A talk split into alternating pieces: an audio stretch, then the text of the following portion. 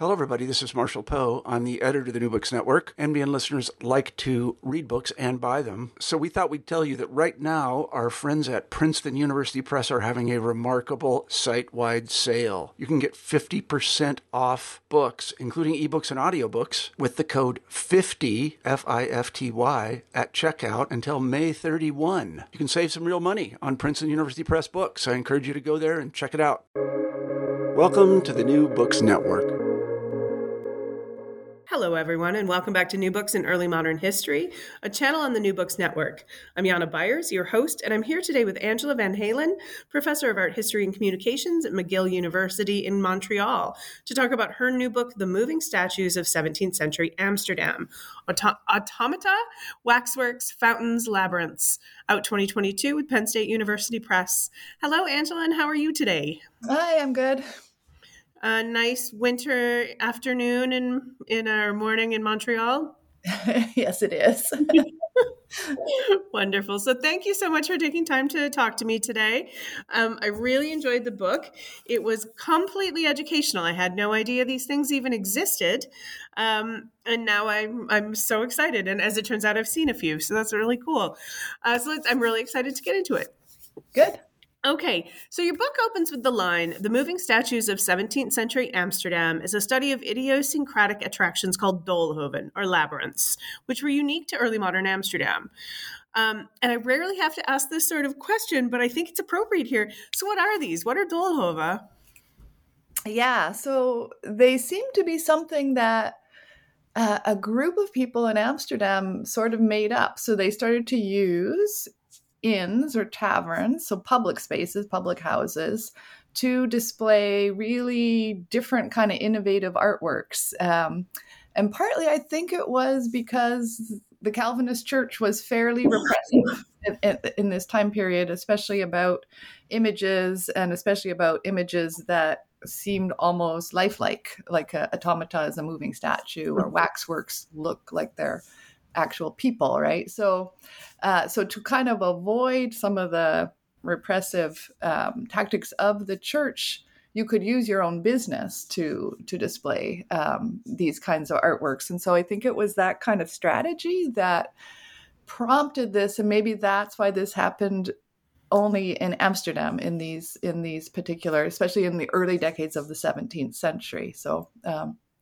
but Doolhof literally means like a labyrinth. Uh, so they actually did have hedges, hedge labyrinths within them. So they're almost like little amusement parks that people began to construct in their inns and in the courtyards of their inns. So I walk into a place, I get a drink, yeah, hang out, go through this labyrinth. and this is all still in Amsterdam, a city with not a lot of space. That's right. Yeah. yeah.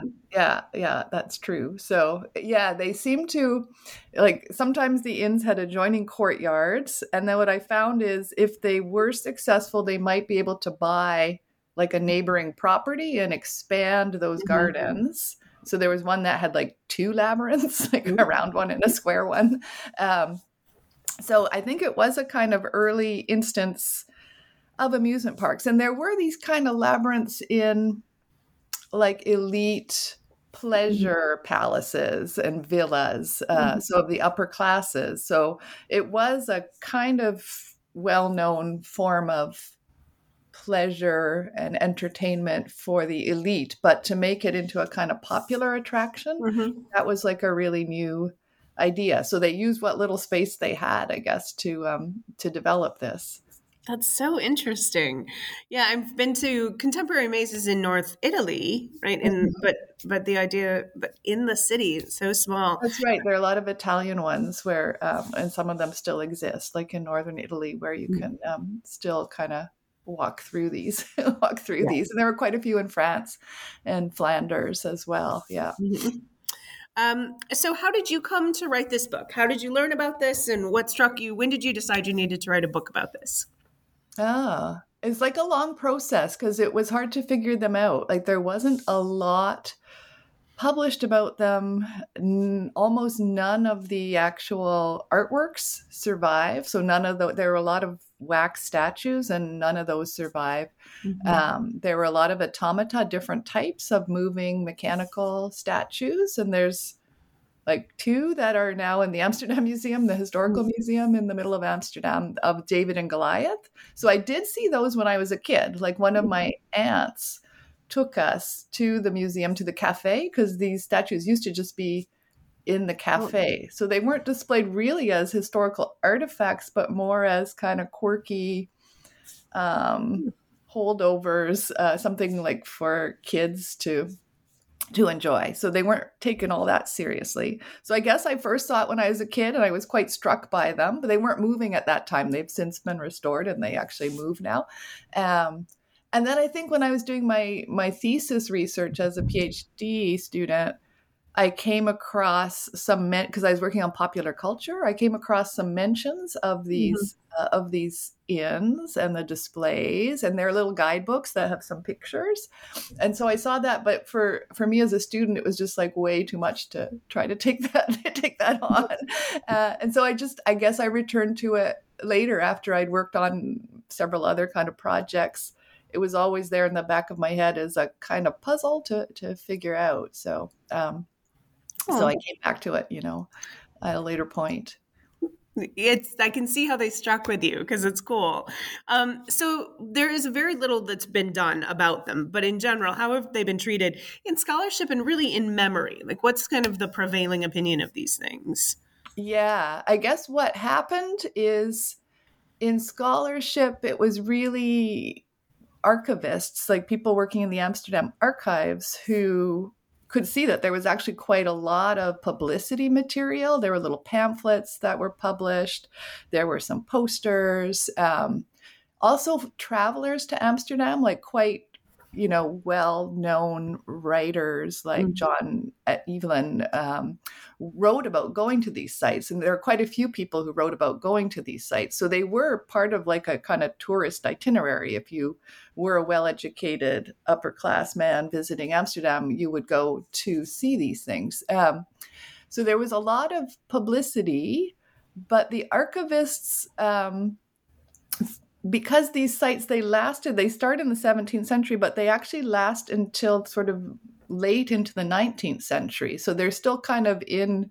memory thought of as being mostly for kids because what was innovative in the 17th century was not innovative in the 19th early 20th century. So it sort of shows us i guess a bit how technology changes and um, interests change and innovation falls into like obsolescence like you know your old cell phone or whatever so, or the fax machine or so these things they so they were sort of then at that point denigrated as being not very sophisticated, mostly for kids and mothers and um, women. So, women and children was kind of, and that's like the worst thing you could say about any cultural form because it means it's kind of frivolous and um, not a serious intellectual um, concern uh, and so so there was this kind of like false narrative about these sites then as being really for women children lower class people like uh, and so a kind of form of mass culture uh, amusement for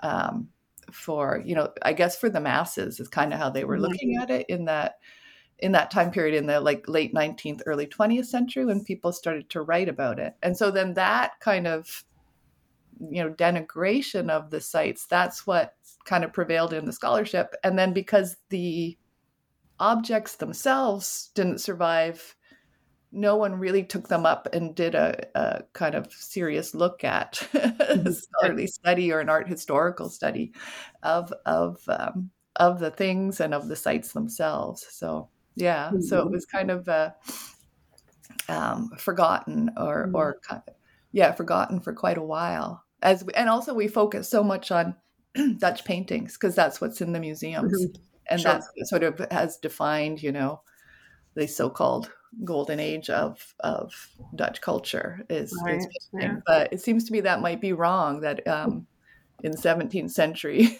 there were other other things that were considered more innovative so Well, this is the thing you point out, you know, that they're they're largely forgotten and when they are when people do think about them, it's they're ignored or denigrated. But in fact, you argue that there's sites for the display of some of the most cutting-edge technology and considerable art- artistic prowess.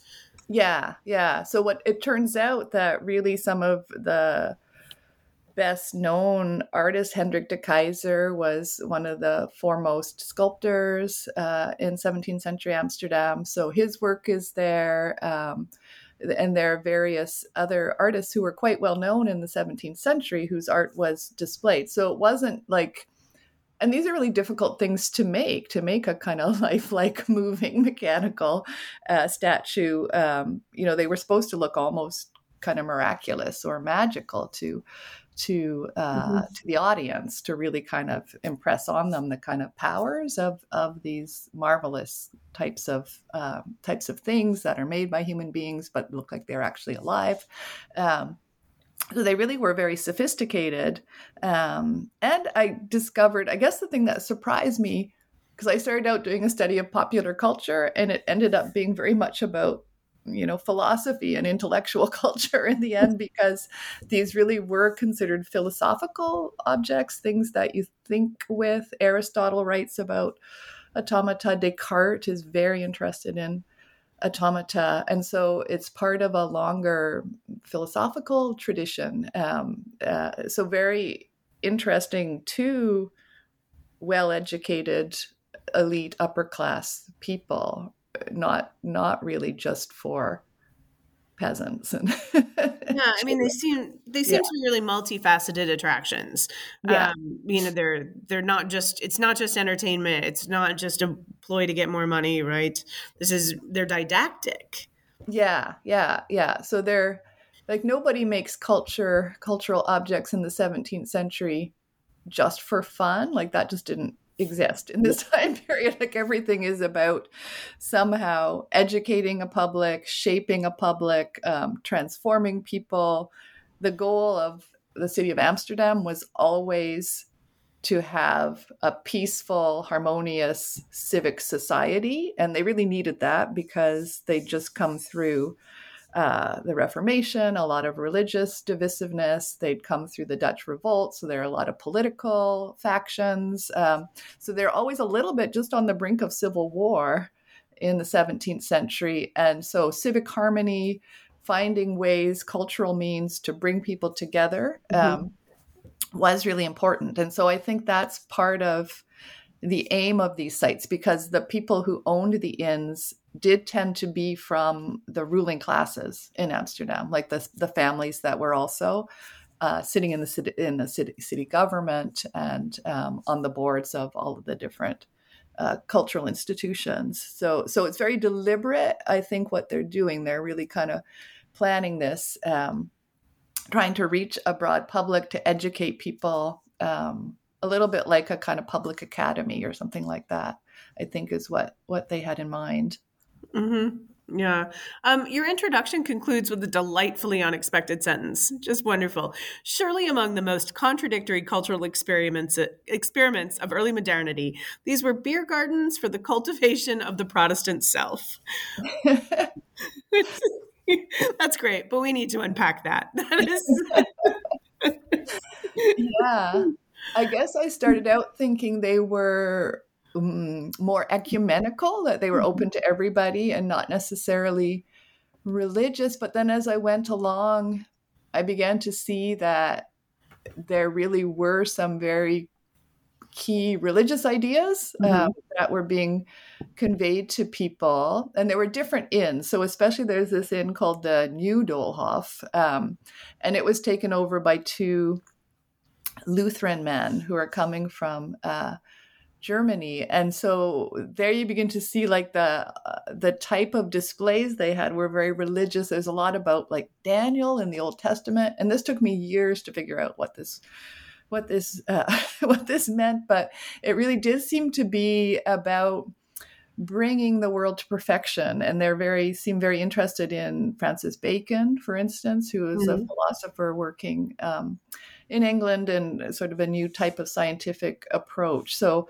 um, the hope that the Protestants had was that they could re educate the entire population, uh, convert them to Protestantism, and then they would also globally convert everybody in the world to Protestantism, because that is the aim of the Reformation. For them, the Reformation isn't over until the whole world has been reformed. Mm-hmm. Um, and once that happens, then the end times will come and Jesus will come back and there'll be the apocalypse. Yeah. And so they had this strange apocalyptic kind of thing with these prophecies of Daniel in the Old Testament um, and bringing the kind of earth to fulfillment, which which really took me by surprise. But so it did seem like it did have a very specific kind of Protestant um, Protestant goal that people really did believe in in, in Amsterdam, there are studies also of, of Rembrandt that show just how common this way of thinking mm-hmm. was. The scholars in the universities thought this that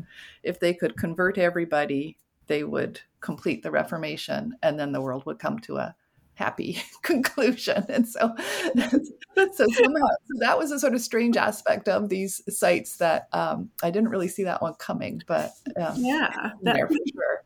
Yeah. No, I can see how that would have been a surprise. Um, so there's this idea that there are items that can affect change, right? There are things you there are things that can that can alter the way the world works, and those can be inanimate objects. Yeah. Or, right?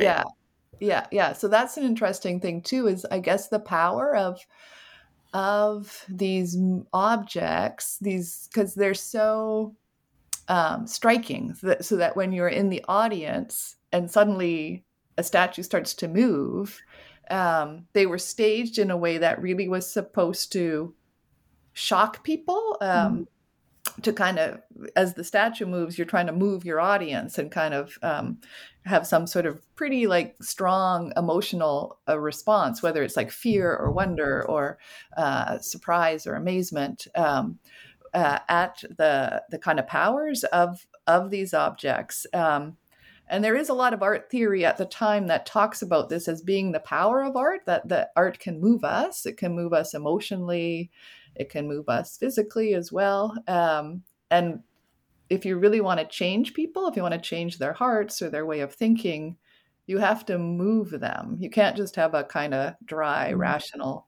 debate. There has to be some kind of emotive, emotional engagement to change people's hearts and to change the way mm-hmm. that they think. So that really was considered the power of these of these moving statues. Um, and that goes back all the way to Aristotle, how he writes about them, because Aristotle says that wonder, you know, moves us, and then wonder leads to curiosity, because you're like, I wonder what makes that statue move. And then curiosity le- leads to learning and to philosophy, to trying to figure out um, some of the mechanical principles and and things like that. So so there's that kind of idea um, that I think the Dutch artists uh, are really taking from antiquity and from ancient texts that talk about the power of of culture to move people to transform them to make them think differently. So um, so that's a powerful thing. And i guess art still does that. I mean that's that is the kind of power of art. Is it moves us. It that's makes us think about something slightly differently. Um, right. yeah. yeah um, yeah. maybe and just emotes, right? So we we get something out of this. The Dutch word for that, by the way, is beweeglijkheid, and I just feel like we should all take a second to think about Dutch as a language. All right. Um, I would like to kind of I would like to walk through the book, which is organized a bit like the Doolhoven themselves, yeah. So let's like what let's let's start at the beginning. So the first thing, who are we? These visitors. Are we wealthy? Are we poor? Are we men or women? Are we residents? Are we visitors? Who who's going to these?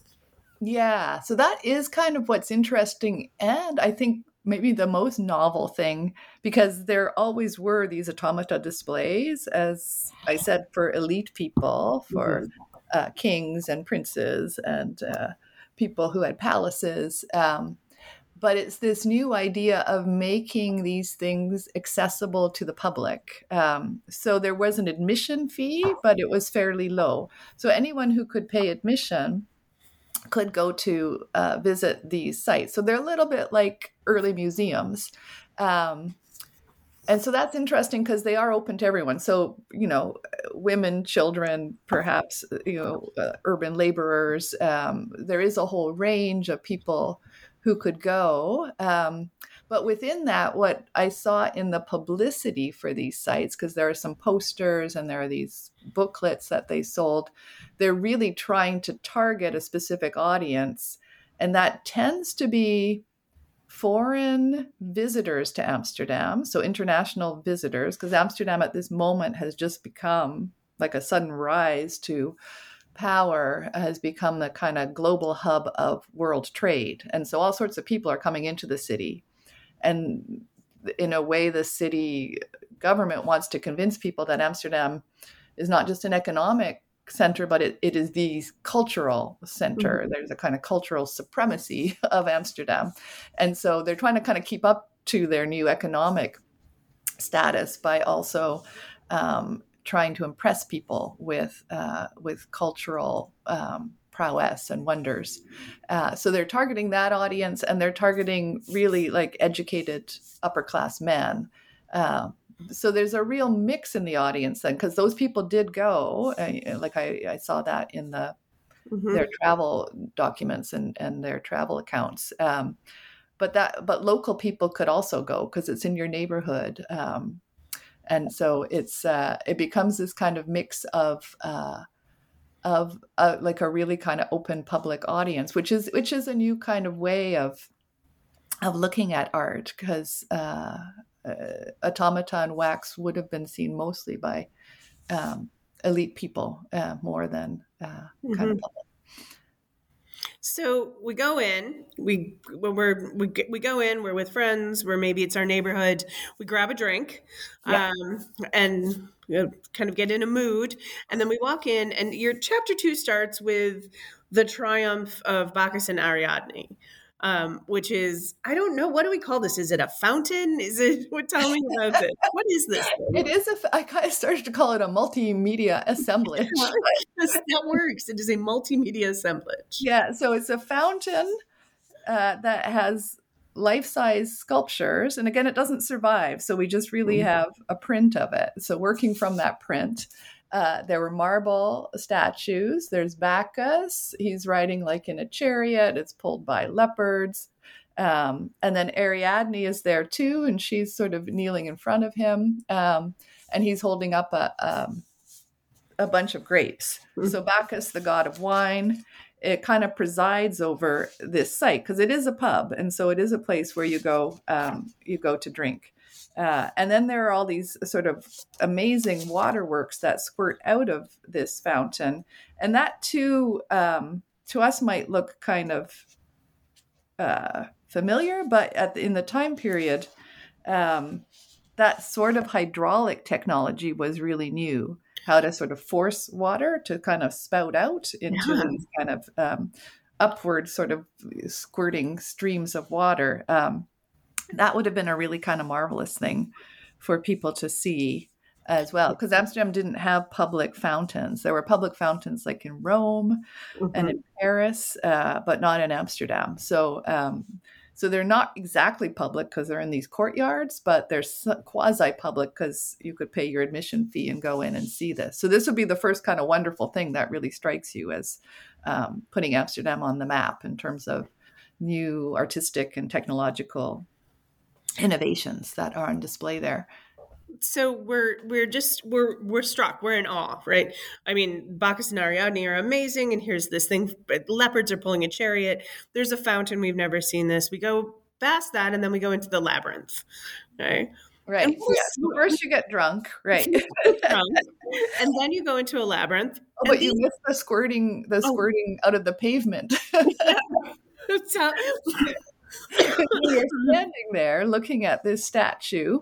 Um, the sources tell us that the women who are standing there would suddenly be surprised because a squirt of cold water would come up from the pavement. There's a kind of pebble pavement around the statue, and it would squirt up your skirt and so they'd be kind of wet by this um, by this thing and they would scream and they would jump around and so again there's a way it moves you emotionally and physically like you have this kind of trigger response to being unexpectedly sprayed um, with water up your skirt. And people thought this was hilarious, of course. Um, and so you wonder why is it only the women? like, how is it that the fountain can distinguish? But it's it's a kind of mechanism that is worked from a distance. So you have to imagine somebody sitting somewhere and waiting until a woman stands exactly in the right spot, and then kind of uh, you know activating this mechanism and and dousing uh, this woman. So um, it's it is quite sexist to pick out the women in that way uh, for this particular kind of humiliating um, treatment. But and that well, it wouldn't be quite so, funny so- as well. yeah. Yeah. It wouldn't be quite so exciting with a, a man in pants, but it is also. Um, I mean, but there's it's ridiculous, and she's jumping around, and that is hilarious. But it's also amazing, right? There's water coming out of the ground in a good way, right? yeah, yeah. So it's a kind of complete sort of surprise and shock, and and that seems to be the dynamic of the whole site is to catch you off guard, to surprise you, to shock you, to move you, and um, and then I guess hopefully to impress you so much that you change your Yeah, your way of thinking. There's some sort of been transformative- shoved into a receptive state. yeah, yeah. You're about to be kind of also thrown off balance because mazes, the labyrinth is there. You get lost, right? Yeah, yeah. I mean, that's it's so. What's what's what is that evoking? I Getting think, like if you've ever been in a labyrinth, like I can remember going to one in Holland with my kids, and we thought it was going to be really fun. So you start out and you think it's going to be really fun, and we split up. You know, you know, my husband had one of our kids, and I had the other. And soon they were both in tears. they were scared. They were lost. We couldn't find the rest of our family. you thought you'd never get out of there. So they seem fun, but they're not fun. They're actually intensely frustrating. They're Mhm. designed to outsmart you, um, to kind of make you lose your way.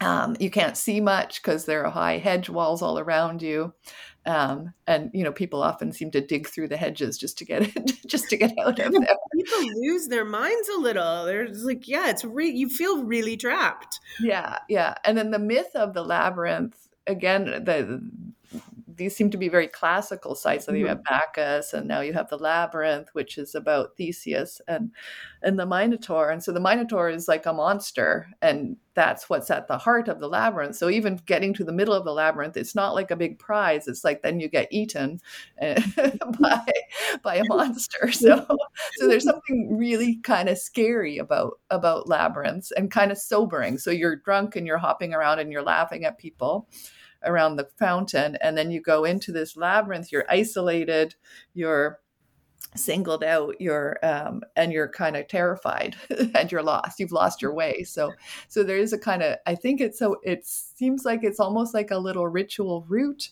that they planned through these sites uh, and so the labyrinth is this kind of constricting and uh, sobering rite of passage uh, as you um, as you kind of go deeper into into the site. And then we engage with the automata. right so then you get to the if you solve this labyrinth a door kind of opens at the end and then you go into an actual building because automata you know they would rust if they were outside. So there was a, a special outbuilding a sculpture gallery and so you would go in there and it seemed to be a been rows of seating where you'd um, where you'd then sit down. So you're no longer moving, you're sitting down. And then there was a stage at the front, so a bit like a theater, really. Um, and then these moving statues. There was a curtain, so the curtain was closed.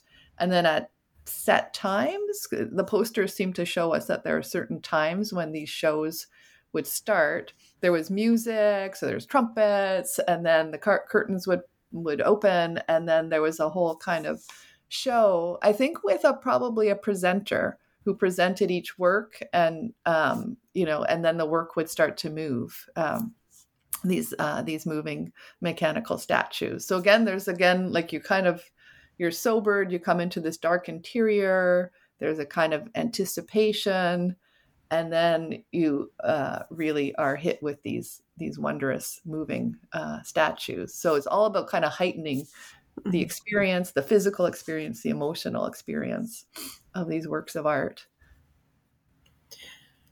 I'm thinking, you know, I'm I'm thinking about the the people in public squares in Europe. I think we, maybe happens back in North America as well, although I don't know, where they're dressed in you know all gold or something, and they stand perfectly still until oh, someone oh, yeah. drops money, and then they jump, and everybody screams and runs around, and you know it's coming. You know, you we know what they do, but it doesn't matter. It still makes us jump and scream. And it's very like all the, it's it's this moment where you really take in your surroundings. You can remember this really well. And I'm kind of thinking of that thing with these automata. Everybody knows what they do, right? But when they move, it's still astounding. Yeah, yeah, that's true. We have those in old Montreal here. so, yeah. and it's the same, I guess it is similar. Like it's kind of terrifying. Like I hate those. Like I, I if I see one, I go out of my way to um avoid it and you know kids hate them because they're scary. Yeah but also some kids are drawn to them and so they drop their quarter and then scream and run. Yeah yeah yeah. So there's um, a kind yeah. of fear and pleasure um, but i guess it's about a heightened heightened emotional and physical response uh, that's yeah. that's very staged but it still kind of works yeah. But it's still really effective and it feels like this. So tell me about these uh, what are the what are they what are we finding? We're inside what's the show gonna what are we gonna see yeah, there are different types. There are some that were like pretty complicated where there'd be like even a little Bible story. So there's like these mm-hmm. small, uh, almost like a mini stage set, and then different figures would come out. So there's King Solomon, and he's sitting on a throne, and then the Queen of Sheba mm-hmm. comes in. So you imagine she kind of rolls in, creak, creak, creak. And then Solomon stands up and he moves his arm, moves his scepter up and down to welcome her. And then he, she bows, and so she hinges at the waist. And then she's got a retinue of other people who come in. And so you, I, I, imagine the presenter is maybe telling you the Bible mm-hmm. story as these um, these and these are kind of smaller figures. They're not life size. They're maybe um, half life size figures. And they're all dressed in these you know sumptuous costumes which is also part of the the interest of looking at mm-hmm. them um, and there was music that accompanied it. So it's kind of like a little theater performance but acted out by um, these little mechanical figures. So part of the wonder is just trying to figure out how it is they're moving. I guess here in Montreal, we have a store called Ogilvy's that mm-hmm. always has a Christmas display with little yeah. teddy bears, mm-hmm. and they're like they move around. Right. The elves are pounding out. Their eyes click back and forth, yeah. and so it's that type of it's that type of attraction, uh, which is still you know fun to see. It's fun to see, but there is the you know is there in costumes and yeah, yeah. Um, but there there is something because if we wanted to tell a biblical story, we could also use people. Yeah, but we're instead we're using these machines. So there's something kind of there's still a, a an, an excitement about this about the science of it, about the engineering as well. Yeah. Yeah. Yeah. So it's a sort of funny combination where they seem to often pick familiar stories, like either biblical or classical. So you assume that the audience, most people would know the story already, but then the novelty is the um, is the the new technology and the mechanical figures being using those to act out these act out these stories um, yeah so they're that type and then there were life size automata so the david and goliath mm-hmm. um, that survive are those type um, where and so these would be human sized figures again dressed usually in kind of um, foreign costumes or historical costumes, and some of them would play music. Um, there was a, there was a figure who played the bagpipes, and so his fingers actually moved and his eyes moved. Uh, um, and and and he played like familiar tunes somehow on these bagpipes. And so again, it's this kind of wonder of being struck by the strangeness of it and not knowing how it works, trying to sort of figure out how how it actually actually works. And I don't think that that part was explained, the mechanisms. I don't think they ever revealed like the inner workings of these machines to the audience because you had to kind of keep people coming back. Mm-hmm. So. Sure.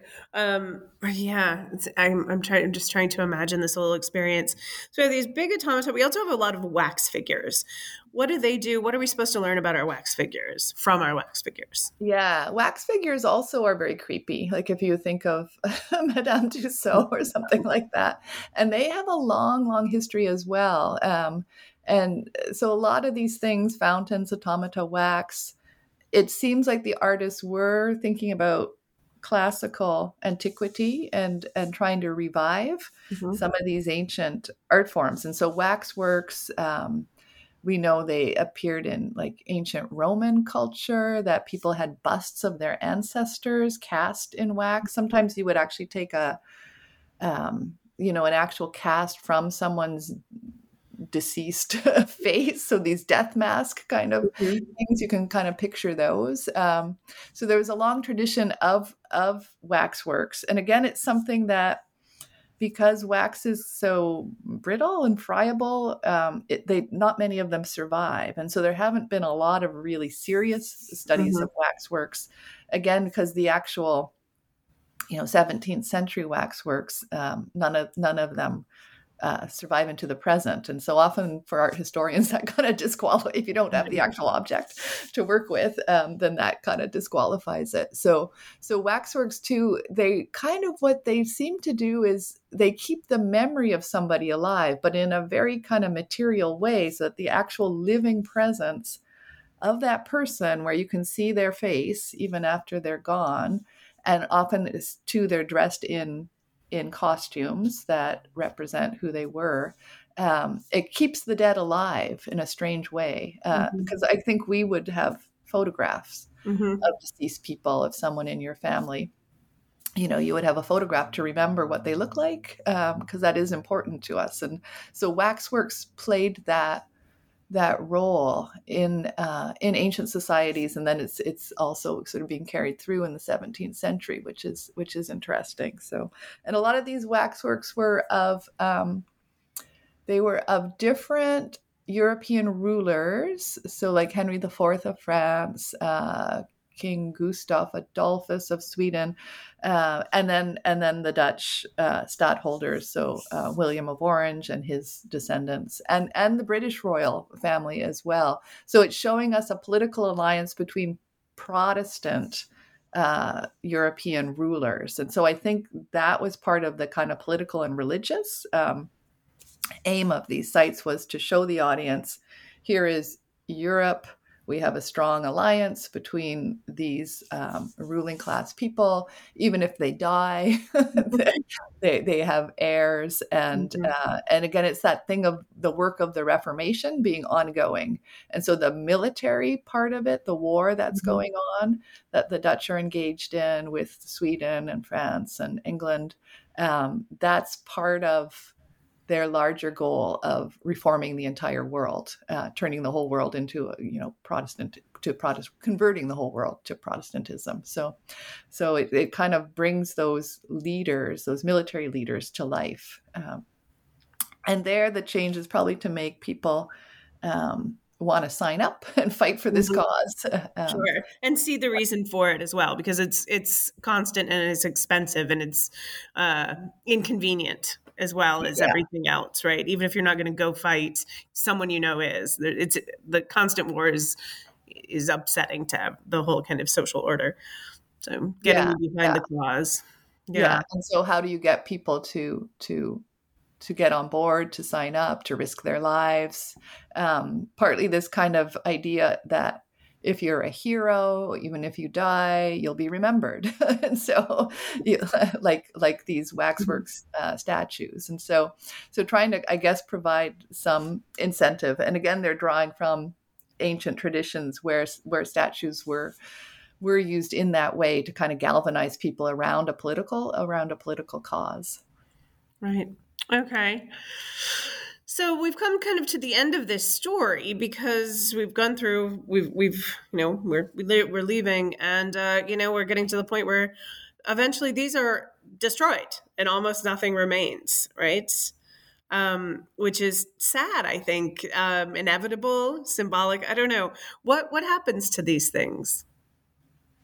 Um, yeah, like the some of them do continue for like they're almost in operation for 300 years. So it's quite a long time. So they really were these very beloved civic institutions. Um, but then as Amsterdam expanded, some of them were destroyed then because mm-hmm. Amsterdam expanded quite a lot in the 17th century and new mm-hmm. canals were built. And some of these uh, sites, these inns were, you know, in the wrong spot. So they were demolished um, in the expansion of Amsterdam. So some already disappeared in the 17th century. Uh, the Oude Doolhof was the one that lasted the longest. Um, and then it, was sort of sold in the I think the 1860s or so. Um, and at that point, it was it was demolished. Um, some of the statues were taken into the Amsterdam Historical Museum collection. Well, it was an early to the City Hall actually, mm-hmm. and displayed there,